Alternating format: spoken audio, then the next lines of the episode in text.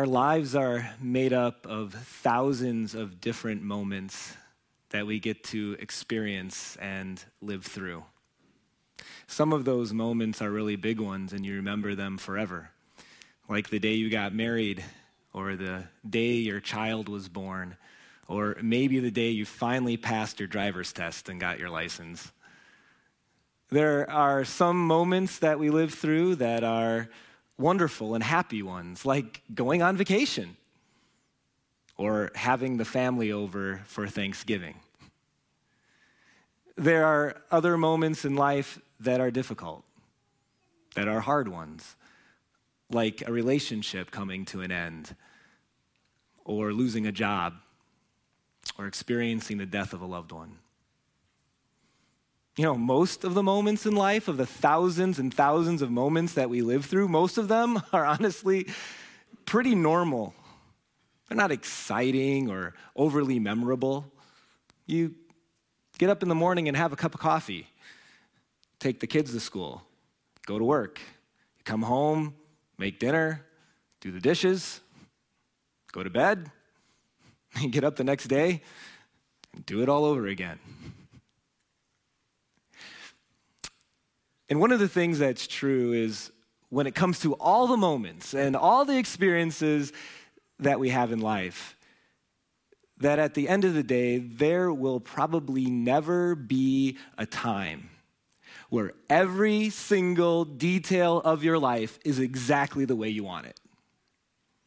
In fact, I'll say it this way first slide that there will always be something that could take away your joy, right?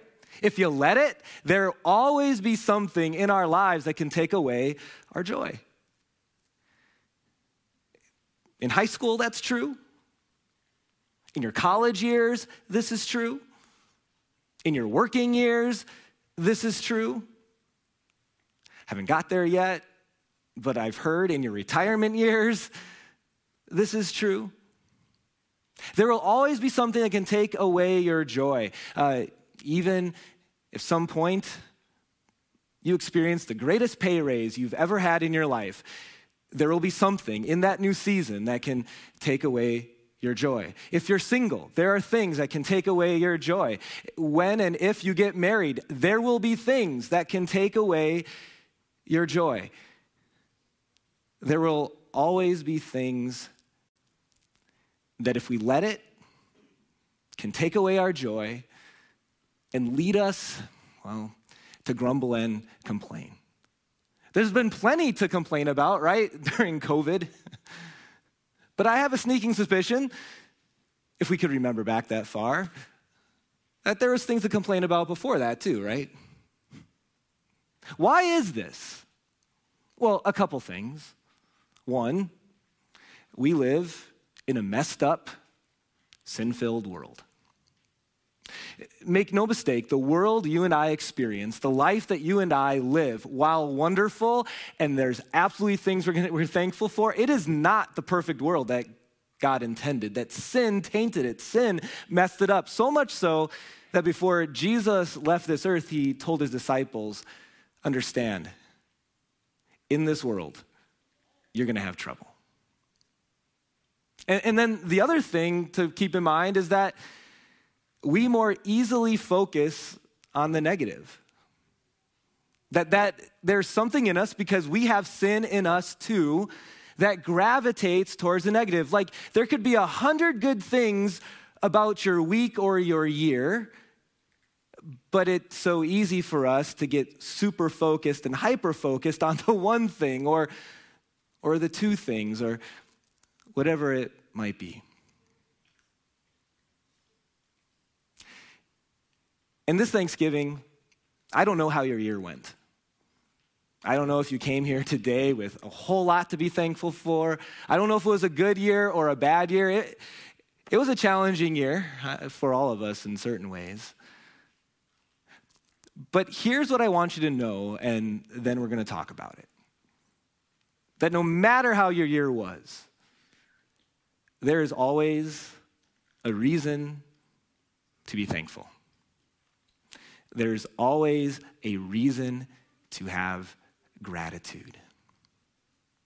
And, and I want you to know, for those of you who are right now going through something that's really on your heart, really on your mind, something big, which some of us are, this is not a message that is from make believe land that I'm going to encourage you that you shouldn't have a bad day ever and that things don't happen in this sinful world that, um, you know, that you can just smile all the time. No. Solomon in Ecclesiastes says there is a season to weep and a season to rejoice. There's a season to mourn and a season to dance. This is not that message, and that's not biblical. Even Jesus wept. But in the midst of it, in the midst of the tears or the smiles, in the midst of the good days or the bad days, in the midst of the mountaintops or the valleys, there can always be in our hearts and in our lives this foundation of thank you of gratitude. That gratitude can be, for a Christian, the emotion that guides them and directs them every single day.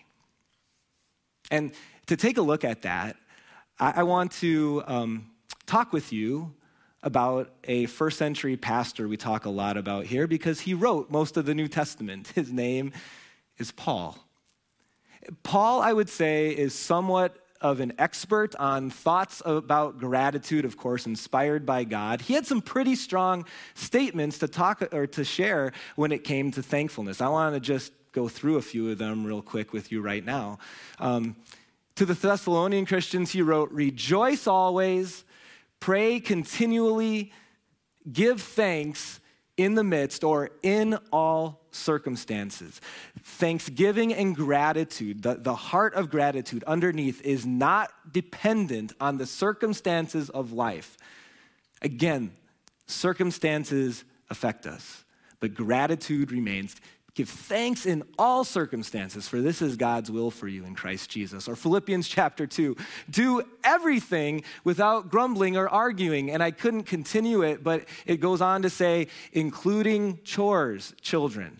Um, no, it doesn't say that. But everything, everything without grumbling, so it's obviously implied. Philippians chapter 4, verse 4 says, Rejoice in the Lord always.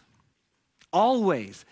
Every season, rejoice in the Lord. I will say it again rejoice. And as you read these words and think about Paul, you, you, must, you might be thinking, well, Paul must have had a pretty charmed life. A guy that must not had a, a whole lot going wrong in his life. He probably didn't understand what it's like to struggle.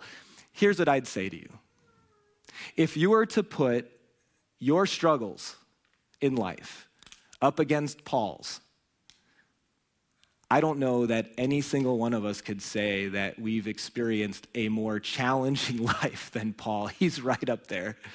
In fact, listen to how he kind of summarizes his life. This guy who says, Give thanks in all circumstances. He says, Five times in my life I received from the Jews, this is a flogging, the 40 lashes minus one. Five times. Three times I was be- beaten with rods. Once I was pelted with stones. Three times I was shipwrecked. I think by the third time I wouldn't have gotten on the ship anymore. I spent a night and a day in the open sea. I've been constantly on the move. I've been in danger from rivers, in danger from bandits, in danger from my fellow Jews, in danger from Gentiles, in danger in the city, in danger in the country, in danger at sea, and in danger from false believers. I have labored and toiled and have often gone without sleep. I have known hunger and thirst and have often gone without food. I have been cold and I have been naked. There was a lot that Paul could complain about. And yet, in spite of all that, says, give thanks. Give thanks in all circumstances. And the way that we are able to give thanks, the reason why is something that we could spend an entire message series on. But tonight, I just want to get at the very heart of it with some words from this same Paul that he wrote in 2 Corinthians chapter 4. Here's what he says He says that we know that the one who raised the Lord Jesus from the dead will also raise us with Jesus and present us with you to himself. All this is for your benefit, so that the grace that is reaching more and more people may cause thanksgiving to overflow to the glory of God. Paul's not just talking about a little bit of thanks.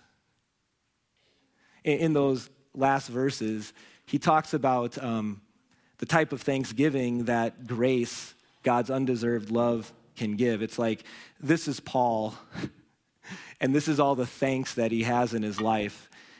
And as he thinks about the thanks he has because of grace, it just overflows in his life. He can't contain it all. That thanksgiving that is due to God's undeserved love through Jesus. You see, you got to know this about Paul too. He, he had a past. Before he was preaching to Christians in his life, he was murdering them. And then Jesus showed up on the road to Damascus and totally changed his life. And it wasn't his circumstances. We went through that already. His circumstances, actually, after becoming a Christian, got worse. But something deeper and something longer lasting changed. You see, it was grace that led God to send Jesus for people like Paul and like you and like me. Paul was overflowing in thanks because of grace, because it was grace that led Jesus to go to the cross to be our substitute so that we wouldn't someday have to suffer what he suffered on the cross, but instead we can look forward to the future.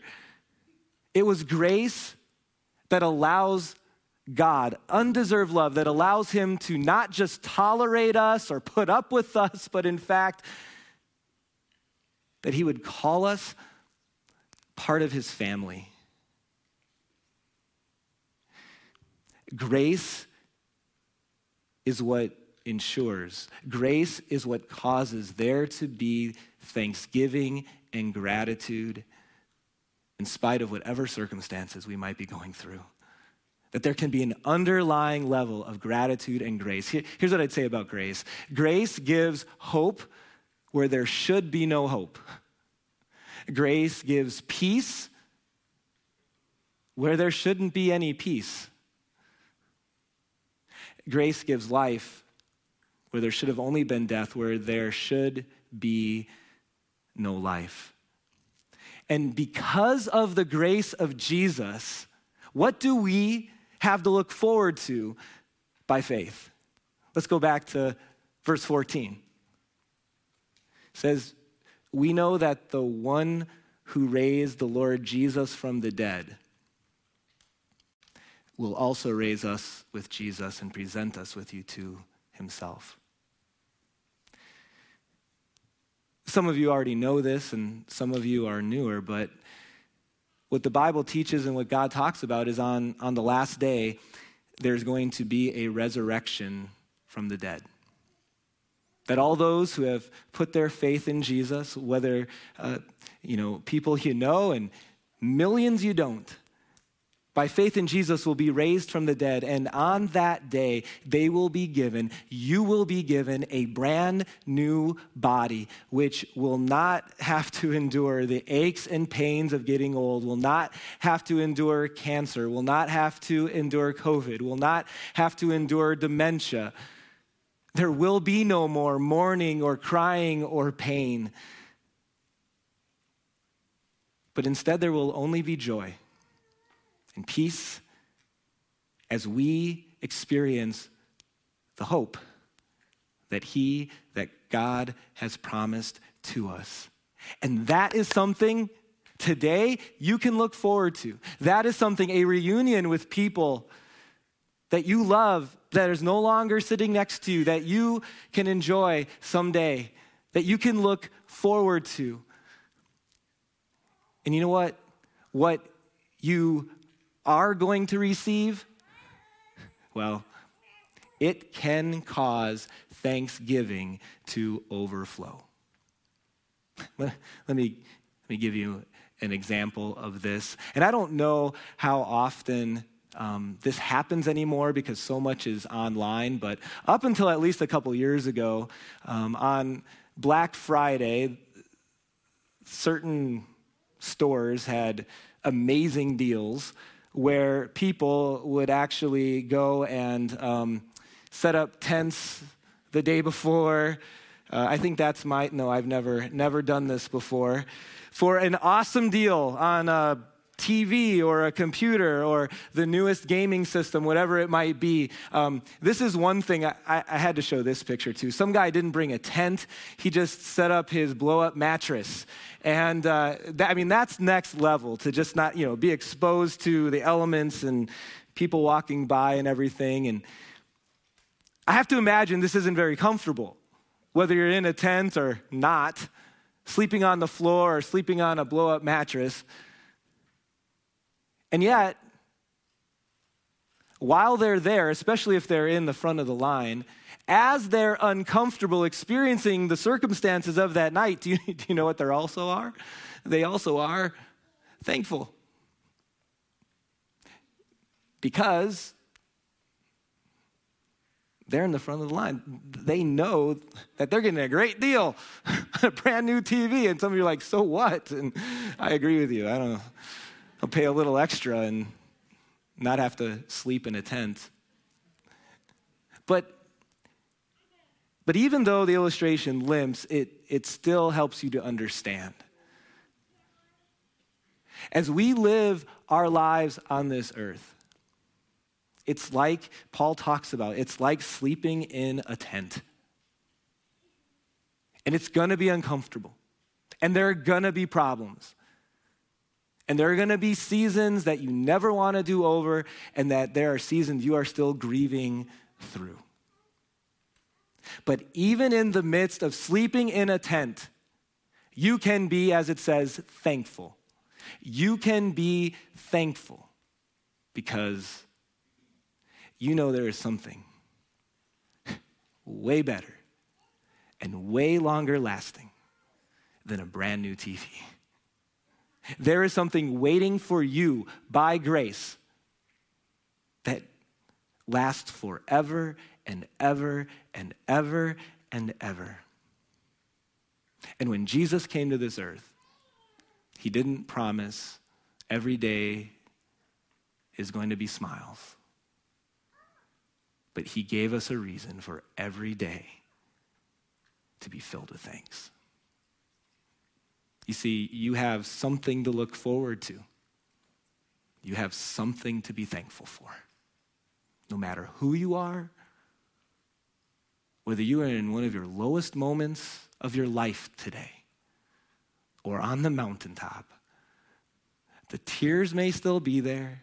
The smiles on the opposite end, opposite side might still be there, but there is always the opportunity for thankful.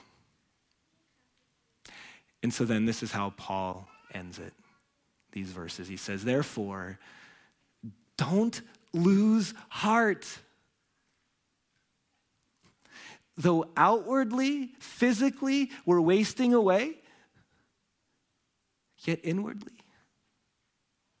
we're being renewed by the Holy Spirit day by day. For our light troubles, light they don't feel light. Well, light in comparison to the enormity or how big the blessings are going to be. Light compared to that. And momentary, they don't seem like it's short. Well, you know what? Our lives, 80 years compared to forever, they're temporary, they're momentary, are achieving for us an eternal glory that far way outweighs them all. So we fix our eyes not on what is seen but on what is unseen.